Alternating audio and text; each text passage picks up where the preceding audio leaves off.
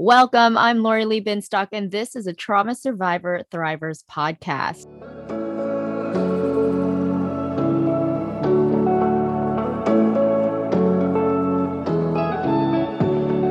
This week is a recorded episode with my guest, Michael Gagliardi. Michael is a writer and author of Devil Take the Hindmost, the true story of terror, as well as Devil Take the Hindmost Part 2, The Aftermath. He also speaks on paranormal, demonology, and biblical discoveries, educating people on the reality of a spiritual world and its inhabitants, the origins, functions, and the end game as it pertains to the human experience. Michael has a certificate in eschatology from the Henry Morris Institute and is a worship leader in his church for many years. Michael, thank you so much for joining me today. It's a pleasure to be with you on this beautiful sunny day in California. Oh well, that's uh, that's lovely that it's nice there. it's yeah. we're just we're hoping for a little warmer weather. We're waiting for spring, and I think it's it's it's just around the corner. Well, our warm weather is just about to start, and we get into the hundreds for probably five months. It's triple digits, so we're enjoying yeah. the the 87 is our winter. oh wow. Wow. Yeah. Well, I hope you enjoy that. That is that is amazing. Because I really wish I could be enjoying some warm weather, but I, I yeah, I'm sitting come. outside. Ah, oh, it's perfect. Well, I'm gonna pretend I'm out there with you. Um, yeah. Um, so I actually read your book, um, the um, part one, uh, a few months ago. Um, very fascinating and i can't even imagine what kind of terror that you had experienced as a child. Um, but i do want to ask what does it mean to uh, devil take the hindmost? And um, why did you why was that the title of your book? Well i had i had several titles and and uh, you know devil take the hindmost means that uh, you know the the guy at the end of the line is the guy that gets taken basically um, you know if there's two guys and you have to outrun a bear you, you don't have to outrun the bear you have to outrun the guy the mm-hmm. other guy you're with so that's the right. one basically the one left in the hindmost that's absolutely what the word means the most left behind is the one that gets taken and um, you know the experience my childhood it was you know it's something that i i felt like i was left behind. And mm. i know uh, my friend's mother who used to kind of take care of me a little bit uh, she she called me and not a, in a derogatory way but she called me one of those throwaway kids. And you know those kids that get left behind those are the ones that you know a lot of bad stuff happens to you know because other people don't even intervene so it's uh, that's basically where the title came from. Um, I had a number of other titles, but uh, I went with that because that most represented, um, you know, the culmination of, of my whole childhood. When you look at it, you know, there was no adult intervention, no social services, no no nothing. so in in a, in in essence, I did get left behind, you know, and I went to school like everybody else, and and uh, no one ever, you know, asked what was wrong in my life. I never, because I grew up in it, and it was very gradual. Um, there was no, uh, you know, a sense of urgency where I went to school and said, "Hey, I need help." Never crossed my mind. so it, it, that title both really represented uh, what my uh, my whole lifetime uh, at that point was all about. Wow. Well, I do. I know that as a, you know, as a as a as a child, when all you experience is all that you know, you think it's kind of normal, even though it's terrifying. You're like, this is what life is like. Um, at least it, that's how it was for me. Yeah. Uh, it's like a syndrome almost, you know, mm. because you can't you you can't you can't uh, you know when you're a child you know your mind is being formed what's what's real what's right what's wrong yeah. and when you can't identify you know those those things you know what's right and what's wrong then you don't act upon them and, and if you know the children have a way of suppressing things and i suppressed it greatly probably in uh, opposite ways than most people would. I mean, by the time I was a teenager, I was I was never promiscuous. I was never into alcohol. I was never into drugs, though all my friends were. I never did anything like that. I went the opposite direction. I had to stay alert. I had to stay alive. I was a survivalist. Mm-hmm. You know, I mm-hmm. was a fittest. I had to really, really be aware and awake if I wanted to live. Wow. Tell me about your experience as a child with your mother's behavior and kind of talk, get into her behavior, um, if you will. Well, it's it's very bizarre, and like I said, it started uh, very gradually. Um, uh, it, the first incident happened when I was three years old.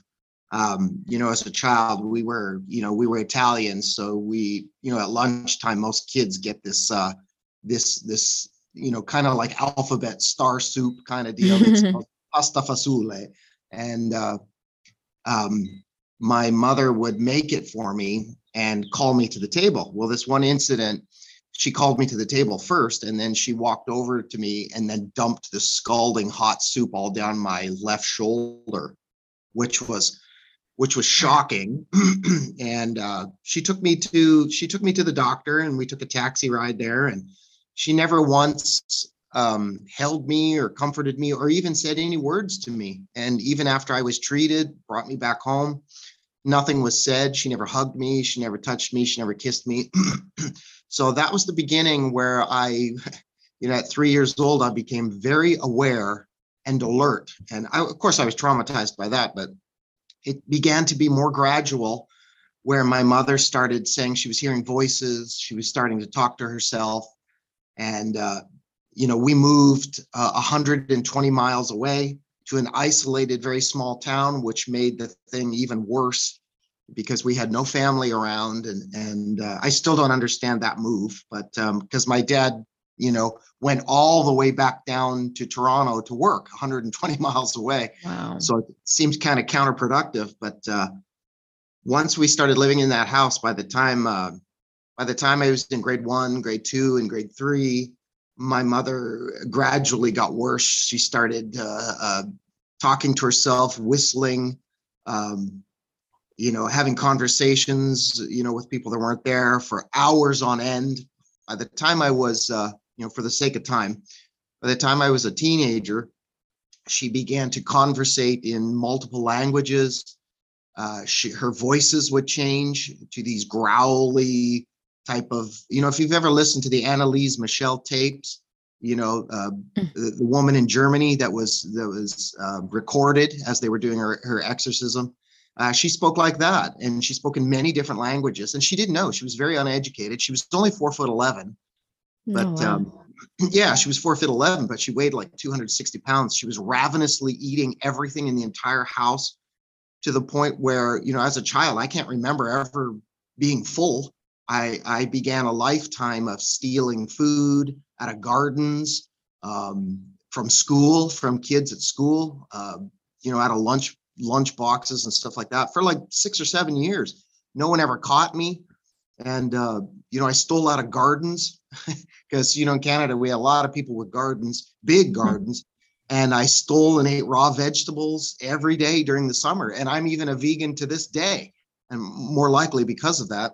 Yeah. But but uh, as it progressed, you know, my mother tried to uh, uh, attempted murder on both of us.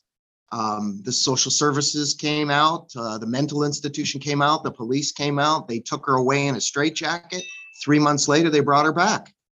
And you know, I don't know what the policies uh, were in Canada at that time, but uh, you know, of my understanding, even when I was a kid back then, is like, how can you bring a woman back into the house who's clearly disturbed with children in the house. And my mm-hmm. father was never there because he worked, you know, five, six days a week, 100 miles away. So she, by the time I was 16, I was ready to commit suicide because I, mm-hmm. I couldn't handle my mother. She was speaking in all these voices, screaming in the middle of the night, banging, thumping. I mean, it's, it's, it's more than likely, I have all the research that I've done, it's the worst worst case of demonic possession uh, in the history of all Canada. And uh, I haven't gotten the uh, the confirmation on that, but I've read all the cases from the 13th century all over the world. And this was horrendous. And it went on for 12 years and it got worse and worse and worse until her death in 1987. Um, she died of atherosclerosis because she had a heart attack, basically a blood clot and a heart attack at 46 years old, no gray hair, mm. nothing. But uh, her appearance was ungodly. She was, you know, four foot 11, 260 pounds. All her teeth were broken. Uh, every one of her molars, she would wag her tongue at me, you know, in a kind of deaf mute kind of thing. And you could see all her teeth were all broken and chipped. Her tongue was serrated on both sides from, you know, biting down on it on broken teeth. And it was all chewed up. It was a very gross appendage. And she stunk to high heaven. And she was appalling. She was just appalling. She would be hitting herself with a log in the chest for four years. She mm. did that every day from sun up to sundown till she was bloody and red. wow. And yeah, it was, it was, her behavior was, it, like I said, it happened over a decade. But by that time, I was ready to kill myself. I was in high school and I began to fail my grades, even though I was an honor student. You know, I was an academic and and I was starting to lose my mind. And then it, it came down to one one afternoon. I came home and because my dad was trying to uh, uh, remedy the situation of her her overeating, uh, he put a big chain on the on our um, big freezer down in the in the basement, and that's where we kept all our food because there was no controlling her. and one one evening, I came downstairs and I saw her trying to hack the hack the hacksaw the chain off and she just i just yelled out hey and she looked over at me and she was growling at me like an animal with this really low voice and it mm. scared the living daylights out of me and she had hair in her eyes and she was snarling at me and she threw the hacksaw down and ran upstairs and you know by that time i'm six feet you know 130 pounds and uh, she outran me up the stairs I, I can't believe it she's four foot 11 you know 260 pounds and she went into her room and slammed the door so incredibly loud, hard that the uh, all the windows in the house were vibrating back and forth and almost ready to to blow out. And uh, she was standing behind the door. I could hear her growling, and she was pressing on the door so hard that the door was bowing out toward me. And I was completely drawn to this. It was uh, it was like the culmination of it. I was like, okay, it's this is you or me. One of us is going to die because I mm. couldn't take this anymore. My, I was losing my mind. I slept with a hockey stick every night, and my my dresser drawer laid uh, um, laid down with bricks inside all the drawers and pushed up against the, uh, the the the door because she tried to get into my room every night and was screaming, running up and down the hall, screaming her head off, and it was so completely traumatizing for so many years. and then the one incident, like I told you about the hacksaw thing, I was standing outside the door and she was blocking the door. And I waited there about 10 minutes. She threw the door open, or I threw the door open, and we met eyes for a second. And the left side of her face was all bulging out and pulsating. Uh, her over her left eyebrow and her left temple. She had a big, big bubble the size of a golf ball, and it was pulsating back and forth. And her eyes were just jet black holes and she gnarled at me and she she ran at me and I took off down the hallway and I went outside. She didn't follow me and she slammed the door again and all the windows were shaking. And what I just saw traumatized me beyond belief. I was standing outside on the driveway going and I was trying to say a word just to gain my composure and I couldn't say a word. So I reached in the door and I grabbed the phone. We, you know, back then we had dial tone phones mm-hmm. with a rotary dial and uh, I knew my dad was in town. It was a Saturday afternoon, and he was at his girlfriend's house. So I, I I tried to dial the phone, and I couldn't get my finger in the holes, and it took me like 20 minutes to dial the number. Finally, I I got it. Uh, I still couldn't speak. I was still, you know, you know, mm, trying terrified. to. Yeah, I couldn't say one word. I was so completely traumatized by what I saw, and uh, um, she answered the phone and she she heard me you know trying to say a word and she called my dad and my dad got on the phone and uh, you know he hear me just stuttering And he said, okay, I'll be right there. And he was only a mile away. So he came home rather quickly. and uh, he tried to ask me what was going on. I still couldn't talk. Um, I followed him inside the house. Soon as he opened the door, she grabbed him, threw him down to the ground, and started scratching its face and and growling, you know, in this very manly, deep voice. And she was just beating on him and thrashing on him. He, after a couple of minutes of the skirmaging, he managed to stand up and he ran outside. And I ran outside right after him. And my father was completely traumatized. I never seen my dad so scared because he knew this wasn't his his the wife that he married. Yeah. You know, he was seeing somebody who was just not that person. And so he ended up calling the uh the police. The police called the mental institution. They came out and and they it's very interesting because her window was right close to the driveway and when all these men came you know in suits and all these authorities and they came and they were talking to her i could hear her through her window from outside and that was the first time i heard her normal voice speaking you know and she was saying like oh, no officer there's nothing wrong and nothing's happened here and you know i was like what and uh, they took her away in a straitjacket back to the same mental institution. And then three months later, they brought her back. I mean, it was an incredible, incredible failure on the authorities and the social services. My sister took off after the first time she tried to kill her with a butcher mm. knife. You know, she went running outside and the neighbors all saw. She terrorized the neighbors as well, too. She knocked on their doors, tell them she was going to cut their heads off and in voices, wow. different voices. Yeah. So the police were always at our house. And this was all suppressed by the local authorities and the mental institution. And even after her attempted murder twice, they brought her back. she wow. came back. And social services came up to me and told me they were basically, without saying the words, telling me to run away because they didn't know how to deal with it. They, they, this diagnosis was above their their understanding and they didn't know what to do and you know i you know i i understand I understand that because I I lived through it. But uh, you know, I was a minor and I was a child, and you know, she she came back, and within a few months, I I you know I turned 18 and I booked it out of there to California and was homeless under the Santa Monica Pier. I just had to leave. I just had wow. to leave, and I wanted to go as far away as possible. And you know, people tell me, people ask me, you know, well, when you went to California, did you feel relief? And I said, yeah, I didn't feel any relief at all, even though I was 3,000 miles away and she didn't know where I was. Uh, you know, that was the beginning of adulthood for me. And now I'm, I'm screwed up. You know, mm. I didn't go through puberty till I was 21, which is, I've never heard of that in anybody.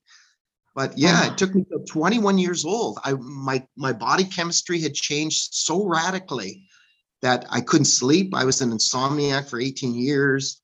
I, I had severe PTSD. In fact, so much that no psychiatrist would take me on when I told them their story. And I ended up with a POW uh, psychiatrist who was treating guys who were killing children and women in Vietnam.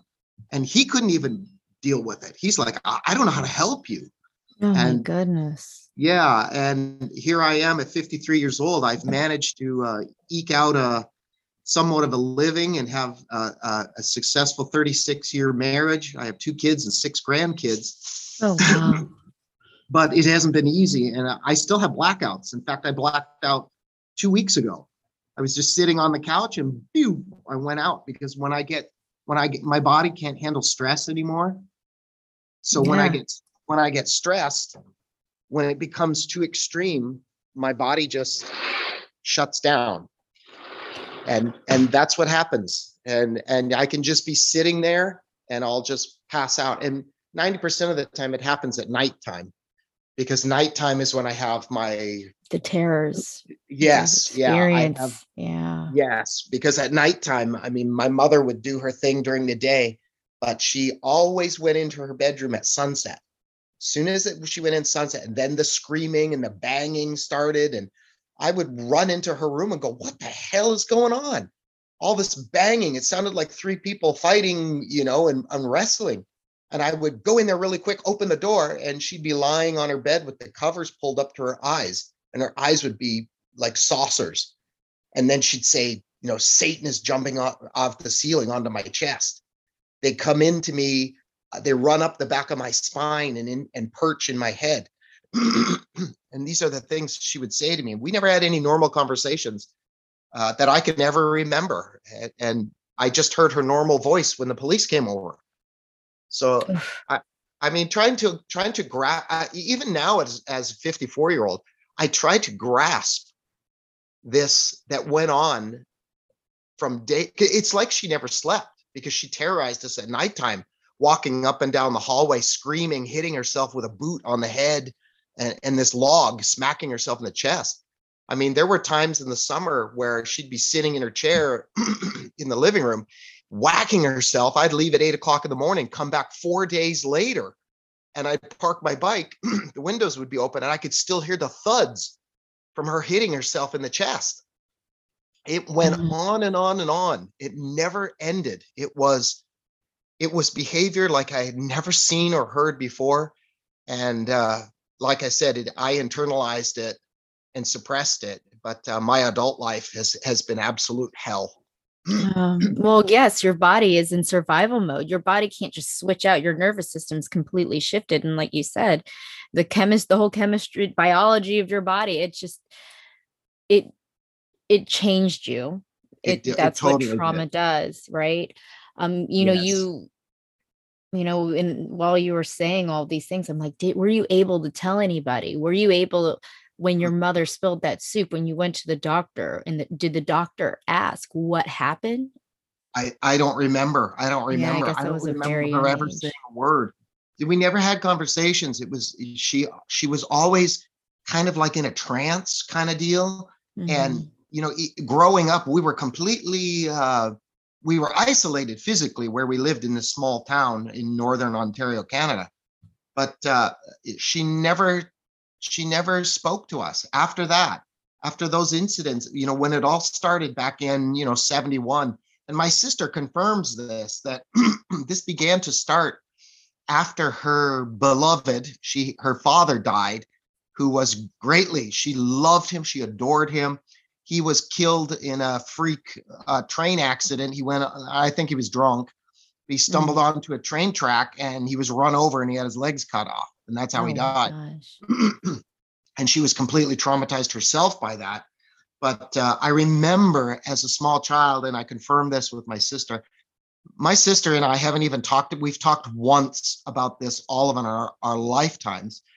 She confirmed the fact that um, you know her and my mother and her sister, my aunt, they were uh, involved in seances and stuff because they wanted to contact their beloved father.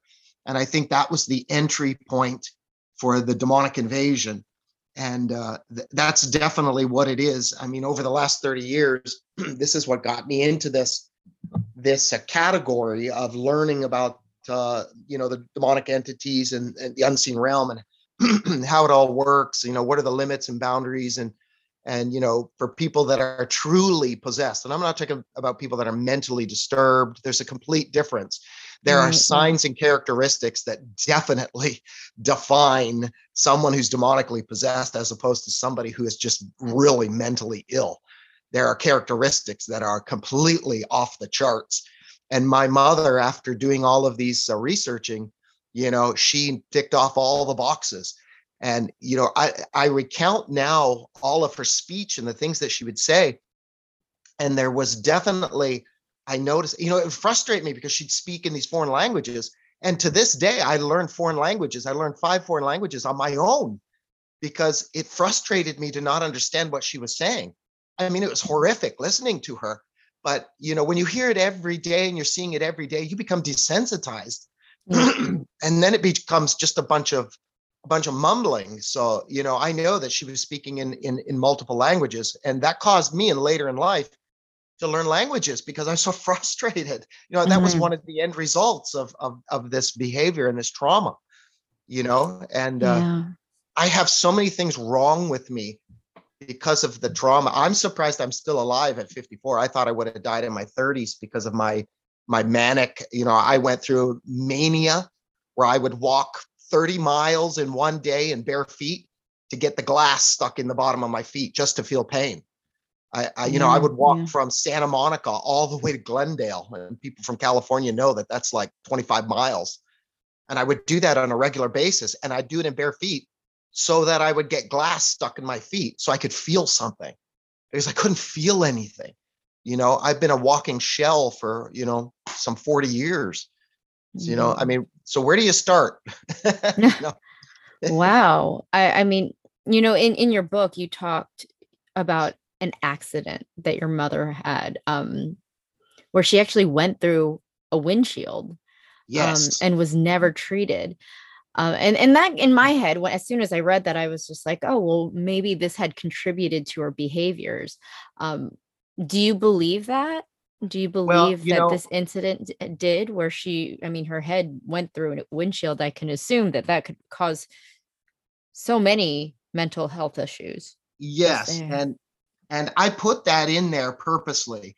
If I wanted to sell books and make it a sensationalism, I could have left that out but I mm-hmm. put that in there because, you know, like I said, there is a difference between mental illness and and this started before she had an accident. She never learned how to drive. That's why she had that accident when she was driving and she never learned how to drive. But you know, and I we always attributed it to some sort of mental illness, probably from that accident. But the things that she did, she prophesied she she my sister would tell me that oh yeah she she said you know she prophesied about JF Kennedy being shot a bunch of other historical things. She would tell me where I was. She would tell my father where he was. I was like how do you know this? Because she was 260 pounds and never left the house. She would just go in the neighborhood you know because she couldn't walk. She was seriously mm-hmm. obese. But you know after researching you know demonic oppression demonic possession and exorcism. I mean, real cases, real cases that dumbfounded, you know, the worst of the worst. She ticked all the boxes. And like I said, mental illness, mental illness does does not make, I mean, why does mental illness not make you super happy? You know, mm-hmm. why does it go to the deviant? You know, and and de- demonic entities they love to hide behind epilepsy and all these kind of things because it creates a chaos in the community about what is demonic possession and what is mental mental uh, uh, instability you know but mm-hmm. her behavior i mean her speech was always ungodly she always spoke blasphemy she always spoke in scatological terms so i took all of those things that she said and i lined them up with other demonic possession cases you know, particularly the Anneliese Michel case, because they have, you know, six hours of, of that. And I hear the same person. I can hear the gate in the speech patterns of the demonic entities and other uh, uh, trans uh, transcripts that I've read over, you know, other um, historical demonic exorcisms that are you know real i'm not talking about ones that are yeah could be or couldn't be but ones that were like full blown like the one that was uh modeled the exorcist you know mm-hmm. william blatty's book you know ronald the ronald doe case she did the exact same things she sang choir like songs at a loud voice she whistled loud and then would go into these crazy voices you know and go, you know and, and going going into all of these languages and switching voices really, really fast, you know, having conversations, arguing, just chaos, chaos. And yeah. after 30 years of doing all of this research, she ticked off every box of demonic uh, uh, um, possession, of complete demonic possession. I've talked to many exorcists, uh, many people that knew Malachi Martin and all of his cases, and she's no exception. She was exactly Did, like all of them. Were you and I, I'm assuming you didn't realize this until after you were you left home. Yes. And oh, probably so there was no way you could reach out to religious entities or anyone who would specialize in something like that. No, we had no idea. Like I said, it was so gradual, but the decline was was so severe, but it took time and that's something about demonic possession that people don't understand. It doesn't happen like, you know, oh, come in to me, like on the exorcist. You know, he says, come into me and boing, and all of a sudden these roll eyes are rolling back in the head. It takes time because it's an invitation. And and you know, they take over certain parts of the body. But I'll tell you, my mother, there were two times I can remember during the whole horrific ordeal that she reached out to me where she snapped out of all of these voices. And there were two times, and two both times she said the exact same thing. I was walking through the living room. Both times this happened. I think one was coming and one was going. And she stopped me and she said to me in her normal speaking voice, which is the only two times I heard her normal speaking voice, other than when she was being interrogated by the police and the mental institution. She said, They're coming into me. They're running up the back of my spine and perching in my head. The second she was finished that sentence, snap, she went right back into and fighting with herself and then beginning to hit herself with the log again until she was bloody. Mm. You know, this two times she said that. And I, you know, as a you know, as a teenager, I'm like, whatever. I was losing my mind at that point. You know, I was ready to commit suicide, you know, but uh, you know now i remember and i look back at at all this stuff you know i look at i i analyze her her life and everything that she said in the whole 12 years and i compare that and I, I like a detective you know you put a suspect on the board and you begin to draw timelines you know and i did that with several of the of the most most uh, um, pronounced demonic exorcist cases that i could get my hands on and she ticked off all the boxes. She had all of those characteristics. so now, as a 54 year old, well, I've known this for quite a while, that I am convinced 100% that that is what was going on. And, you know, the mission was complete. You know, she died at 46 years old. You know, mm-hmm. 46 years old. She had no gray hair, no nothing. And she died at 46. You know, and I believe that even though my sister and my father was there sporadically, you know, I was always the target because my sister took off and I became a Christian. And you know, if you understand demonic entities, they don't like it when you talk about Jesus because they don't want people to be saved. And you know, they would have knowledge of that, pre-knowledge of that that I was going to be saved. So their destruction was for me. And I'll tell you something, over the last 30 years, I have had, and the the paranormal activity has not stopped. In fact, just last week we were sitting in the house, and the fan went on on the uh, on the overhead over the oven. Mm-hmm. It went on by itself, and then ten minutes later, the uh, radio turned on all by itself. you know, wow. and I've had tons of that over the years. We've had banging and knocking and scratching in the house so bad that my wife ran outside and wouldn't go back in the house and i had to come home you know i i mean it just didn't end with my mother but i'm not scared of it at all because i have dominion over this you know and when i speak the name of jesus that stuff's gone. And then they try again another six months later something else will happen. And my kids have experienced the same thing you know? Uh, mm. it, it's it's it's a fascinating it's fascinating now that i know what's going on but it's been terrorizing. And I, you know i'm i can't get rid of the scars so to speak. I mean i still black out and i can't help that. Yeah. I shake every night when i when i go to as soon as the sun goes down my face goes numb and i wake up with my face numb sometimes so bad i can't even speak because my lips are are so completely numb that i'm like you know mm. and you know you would expect a psychiatrist would expect that the trauma that I went through would have equal results if it were true. And that's what I have. I have such severe PTSD, almost to the point of like when you say shell shock victims in World War One, if you've seen videos of that.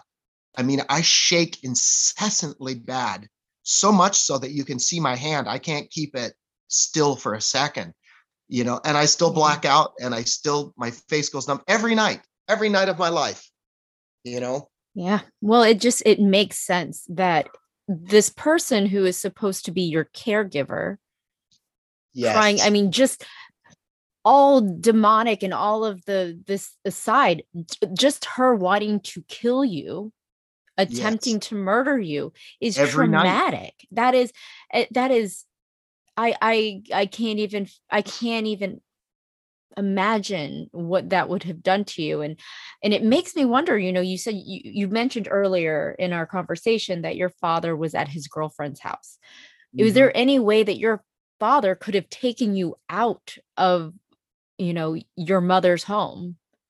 Yeah well this is the point of the interview that i always tell people you know people want to know what what's going on with the dad.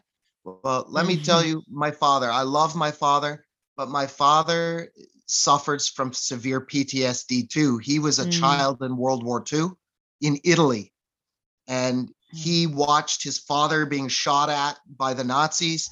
They had their donkey blow up and all the guts you know, come on to them while they were hiding, you know, while the air invasion was taking place. You know, he lived in government housing. He was a refugee for four years in Somalia. He got messed up. And he, to this day, he's 89 years old. He still lives like he's in the war. Mm. He, he's so disconnected from life. He doesn't speak English that well, but he's so disconnected from life. He can't even turn on the lights in his house until it's completely dark you know, all of those kind of things. He's so, and he shakes. He has severe, and I never knew that. And I always was, you know, I got mad at my father in my 30s and I yelled at him and I told him what a crappy father is and he wasn't there for me and he should have helped me. You know, now I'm, you know, living out the results of this.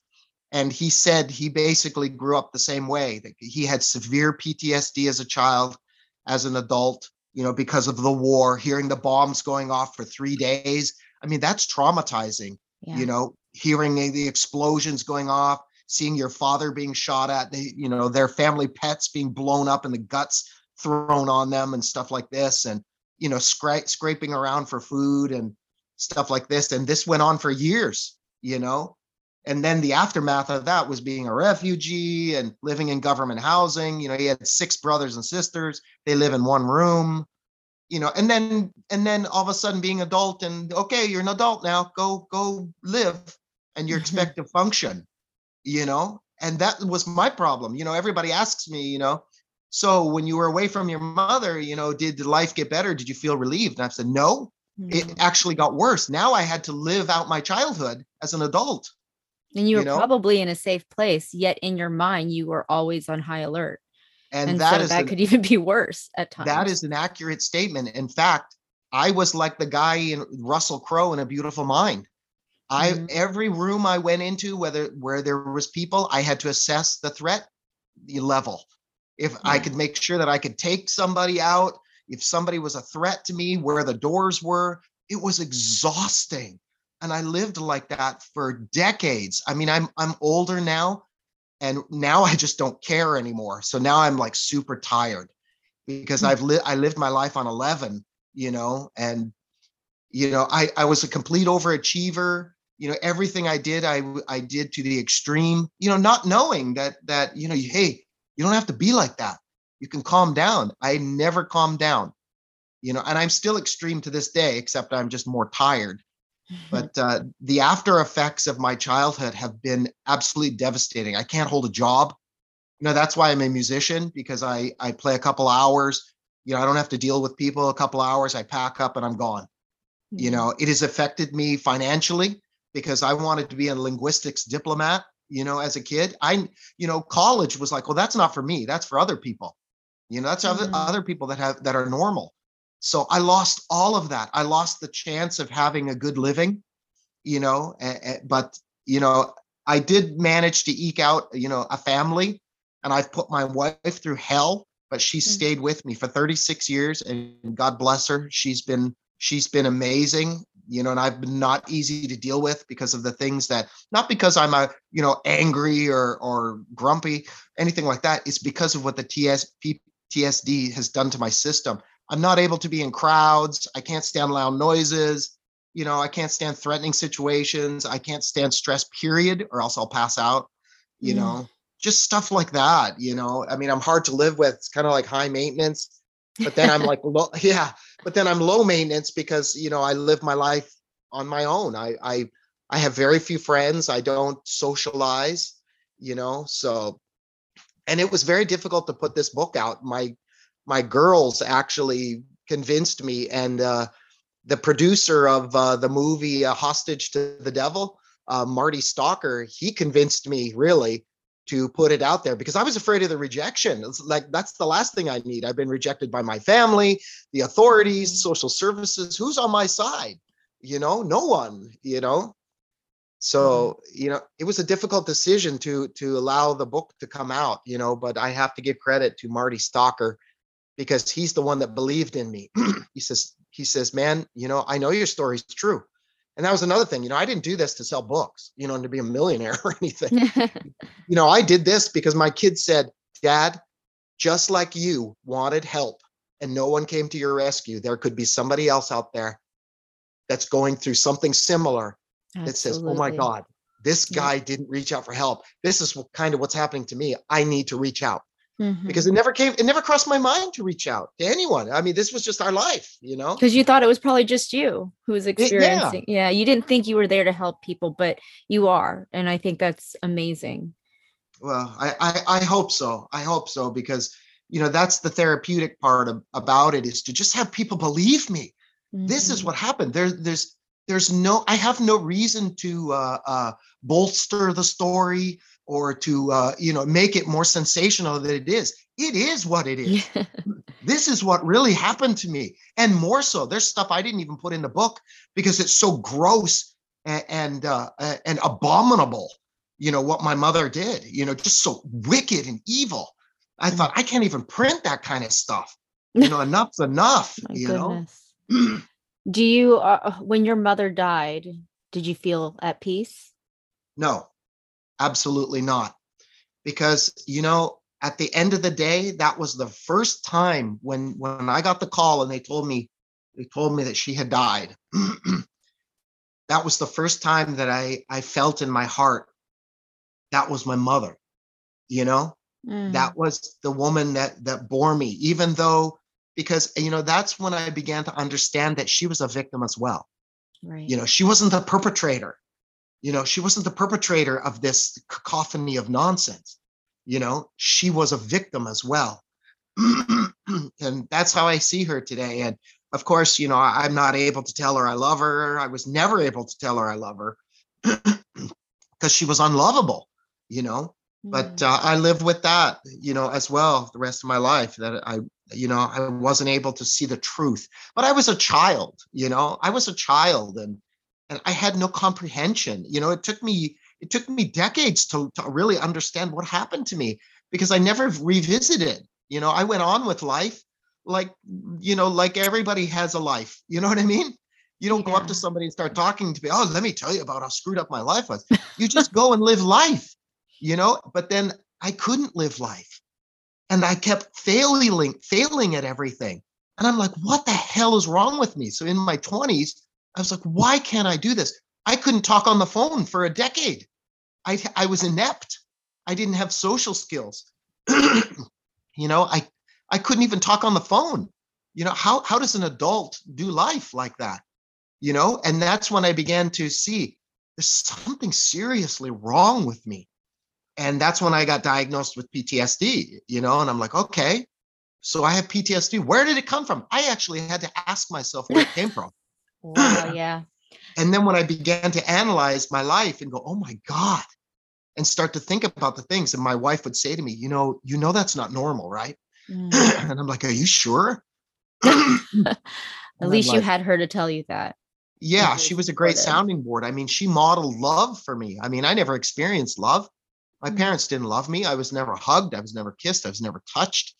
You know, and my my wife she's the one that modeled love for me and thank god because i was able to transfer that to my children and now my grandchildren yes.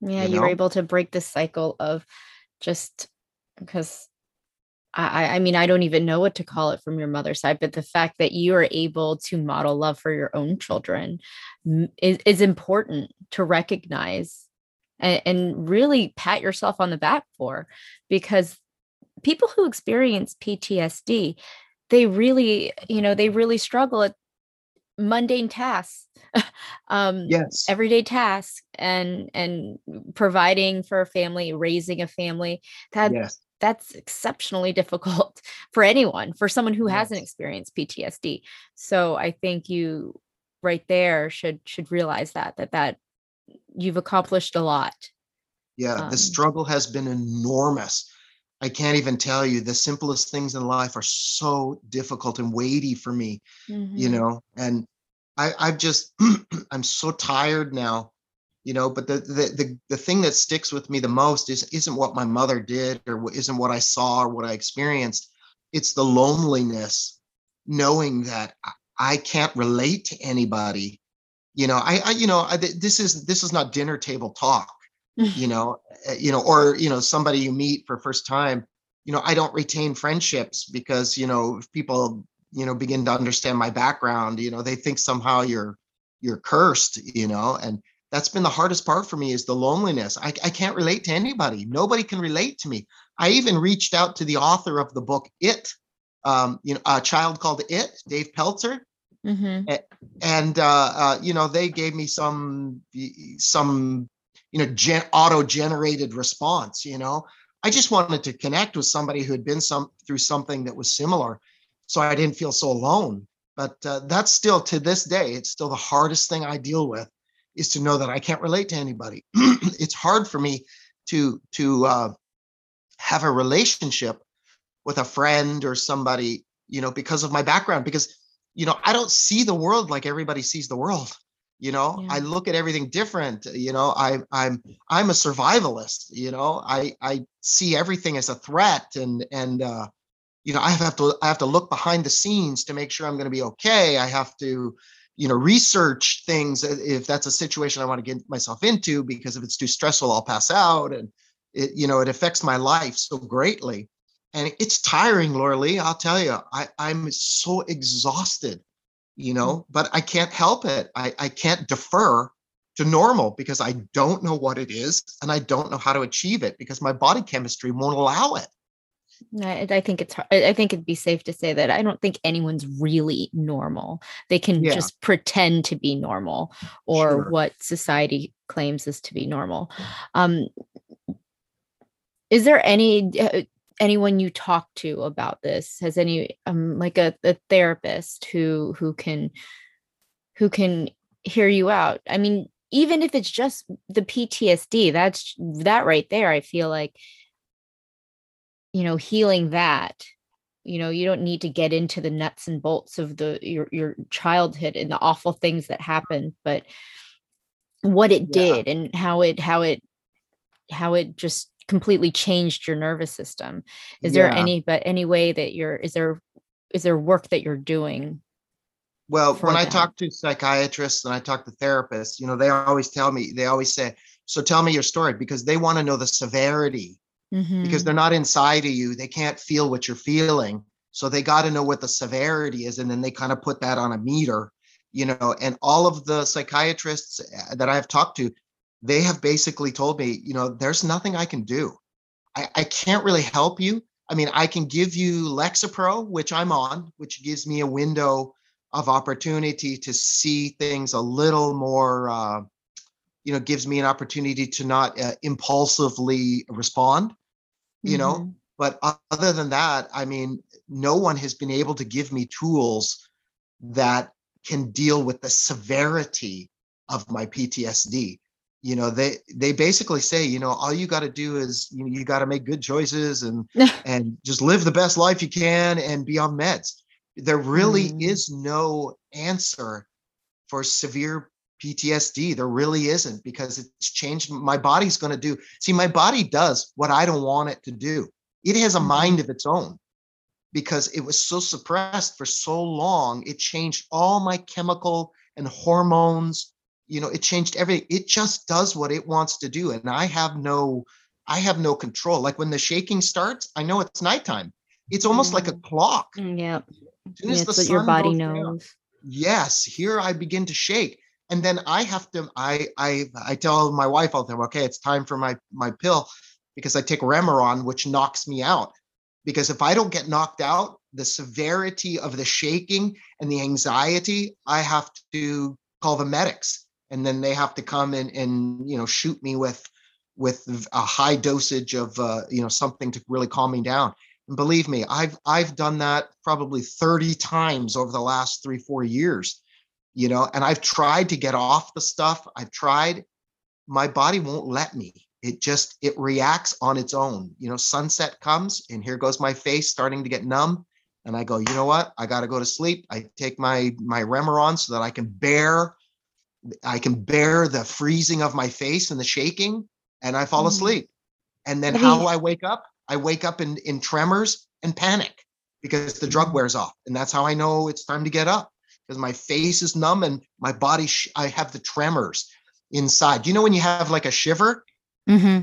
and you have a shiver, it just goes like that. Well, I have tremors like that, and they come every couple of seconds and they just keep keep tremor keep tremoring like that, and then my face is numb, and then you know the drug wears off, and it's time to get up. You know, have you? And that's looked, my life. Have you looked into like holistic? Um, like um, I some something that worked for me was EMDR. Um, which is like kind of like like therapy. It basically takes some of the memories from your um, emotional side of your brain and kind of turn um, kind of moves it to your rational side of your brain. Um, it's mm. just it's um, and and we we can talk about this afterwards, but um, yeah, I think that I I my heart goes out to you. I know PTSD and I and and even the level that you've experienced, I can't I can't imagine how um, how it is to wake up every day. Um, but I think that you're doing so much to help yourself and help your family um, and just kind of break this cycle of of of trauma. So yeah, I don't want to pass you. it on. That's for sure. Yeah, that's absolutely. the, that's the one thing that when we had children. Well, my first child, when she came, that's when I had a breakdown because the responsibility was so mm-hmm. i was mm-hmm. like I, I, I can't even take care of myself i don't right. even know what i'm doing. I don't even know who i am. And now i've got a child so i had a breakdown and i had you know several years of serious depression was in lockdown for suicide and all this kind of stuff and but you know i decided after all of that you know i don't want to carry this on. I don't want to destroy my family. I want to be a happy a good father and good husband you know, and I've tried to do that my very best, you know, and you know, like I said, there's aspects of it I I have no control over because my body just you know does what it wants to do. But you know, I do have a choice. I do have a choice to be happy. I do have a choice to love my kids, to tell them I love them, to hug them, mm-hmm. my grandkids, and I do it all the time. I do it all the time. I see them every week, you know, and I've made a made a, a pact with myself to make sure that that I'm the best person I possibly can. And you know, it's it's exhausting because that's not who my chemicals in my body tell me I am. Mm-hmm. I'm the mm-hmm. one that wants to flee.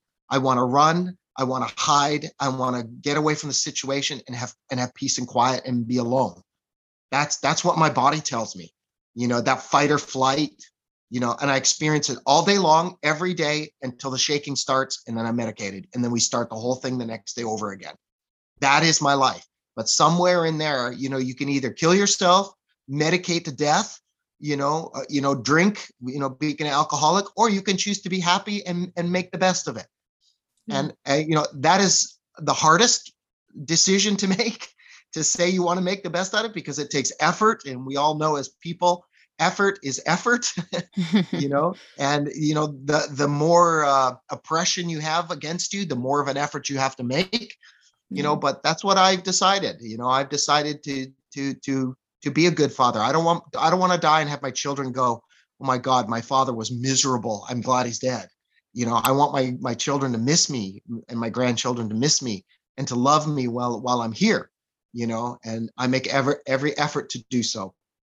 And i and i believe they know it. I don't know them but yes just, they do.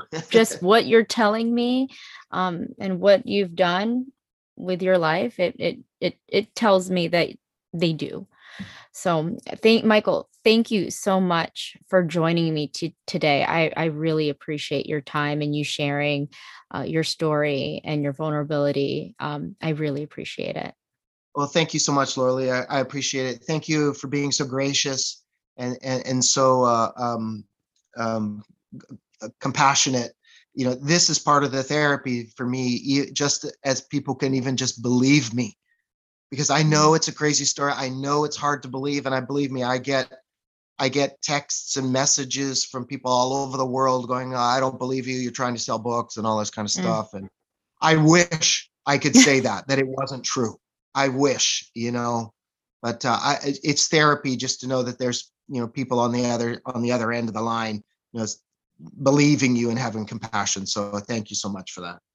Thank you. That was Michael, author, Michael Gagliardi, author of Devil Take the Hindmost Part One and Part Two. For more on Michael, visit my website at tstpodcast.com. That's the letter A, tstpodcast.com. Also, the latest issue of Authentic Insider, April's edition, is out, which you can find at my website. And if you haven't already, please subscribe to my email list to get Authentic Insider magazine in your inbox monthly. Join us next Thursday when we go back to Fireside Chat live with author Jeff Romig of the book Don't Fucking Kill Yourself yourself. You've been listening to a Trauma Survivor Thrivers podcast. I'm Lori Lee Binstock. Thank you so much for being a part of the conversation. Take care.